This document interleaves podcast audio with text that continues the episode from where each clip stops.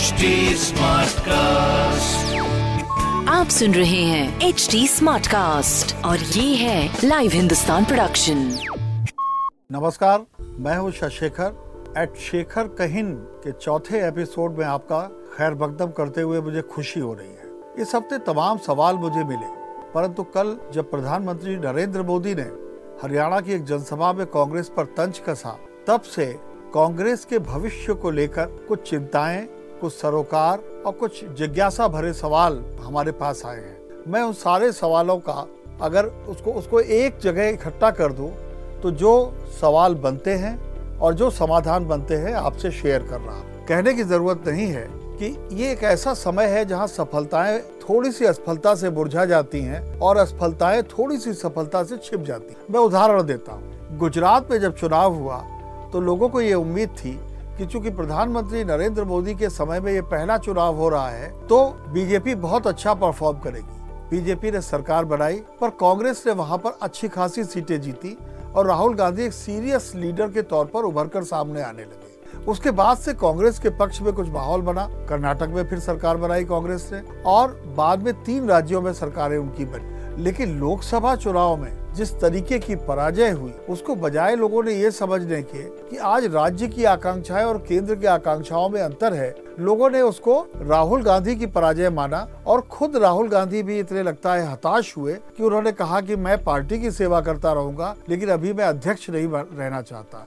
उन्होंने उसके पीछे अपना एक बड़ा दुख और दर्द बयान किया अपने लोगों से। आज हालत यह है कि सोनिया गांधी ने एक बार फिर से कमान संभाली है पार्टी के लिए। हमें याद रखना होगा कि सोनिया गांधी ने नब्बे के दशक में जब कांग्रेस की हालत बहुत खराब हो गई थी, नरसिंह राव के सत्ता संभालने के बाद और उसके बाद जब जो समय आया कांग्रेस का जाने का, तो एक नया जीवन उन्होंने प्रदान किया और उन्हीं के नेतृत्व में यूपीए ने दस वर्ष हुकूमत की इस देश में। आज जब कांग्रेस को लेकर तमाम तरह के सवाल खड़े हो रहे हैं, तब बारह तारीख को जो जनरल सेक्रेटरीज की एक मीटिंग है, उसको लेकर लोगों के मन में बड़ी जिज्ञासा है कि क्या सोनिया गांधी कुछ बड़े कदमों की घोषणा करेंगी। जनरल सेक्रेटरीज की मीटिंग में बड़े कदमों की कितनी घोषणा होगी, इस पर अभी चर्चा करना सिर्फ कयासों को हवा देना होगा। लेकिन मैं कांग्रेस की समस्या और उसके क्या संभावित समाधान होते, उस पर जरूर आपसे बात करना चाहूँगा।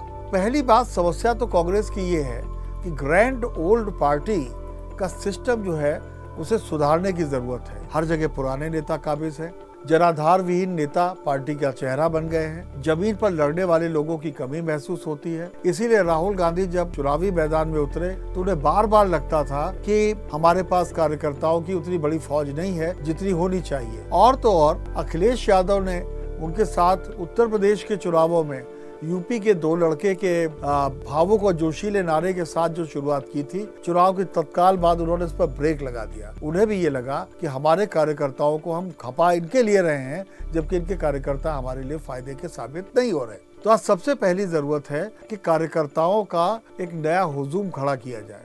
अब वो हो कैसे, ये बात वही है कि मुर्गी पहले आई कि अंडा। लेकिन ये बात सच है कि हमने भाजपा को धीमे धीमे उभरते हुए देखा है, हमने तमाम क्षेत्रीय पार्टियों को भी उभरते हुए देखा है, तो ये कोई असंभव काम नहीं है। आज जिन राज्यों में कांग्रेस की हुकूमत है या जिन राज्यों में कांग्रेस दूसरे नंबर पर रही है, या अगर हम सारे लोकसभा चुनावों के साढ़े ग्यारह करोड़ जो वोट इनको मिले उन सबको अगर हम जोड़ लें, तो ऐसा लगता है कि ये पार्टी अगर सही रास्ते पे चले तो भले ही वो मोदी और शाह की जोड़ी को पराजित न कर सके फिलहाल, लेकिन वो अपनी एक जगह बना सकती है। तो सोनिया गांधी के लिए आने वाले दिनों में जो तीन समस्याएं हैं, पहला पार्टी के अंदर का ढांचा मजबूत करना, दूसरा बिगड़ेल सहयोगियों को कब्जे में लेना। आप अगर देखिए तो आने वाले दिनों में तीन राज्यों में चुनाव होने हैं, दिल्ली को अगर जोड़ लें तो चार राज्य हो जाते हैं।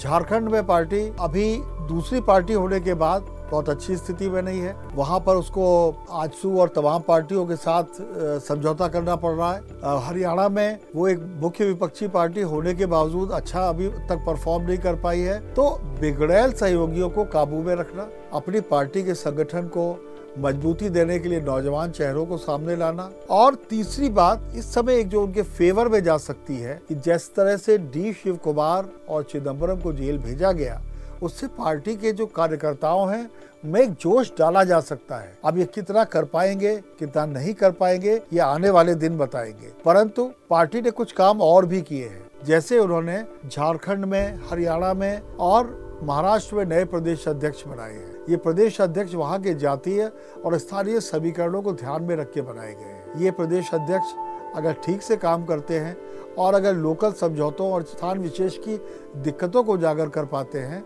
तो शायद पार्टी आने वाले दिनों में कुछ बेहतर कर सके। कहने की जरूरत नहीं, पुराने सेनापति के हाथ में कमान होने के बावजूद पार्टी को भी पूरी तरह से संघर्ष करना है और इस नाते सोनिया गांधी यदि एक बार फिर से पार्टी को खड़ा करने में कामयाब हो जाती हैं, तो वो एक ऐसा इतिहास रचेगी जो कि बहुत कम लोगों को नसीब हुआ है भारत की आजादी के बाद। ये एपिसोड आपको कैसा लगा ये जरूर बताइएगा और हमें आपके सवालों का इंतजार रहेगा।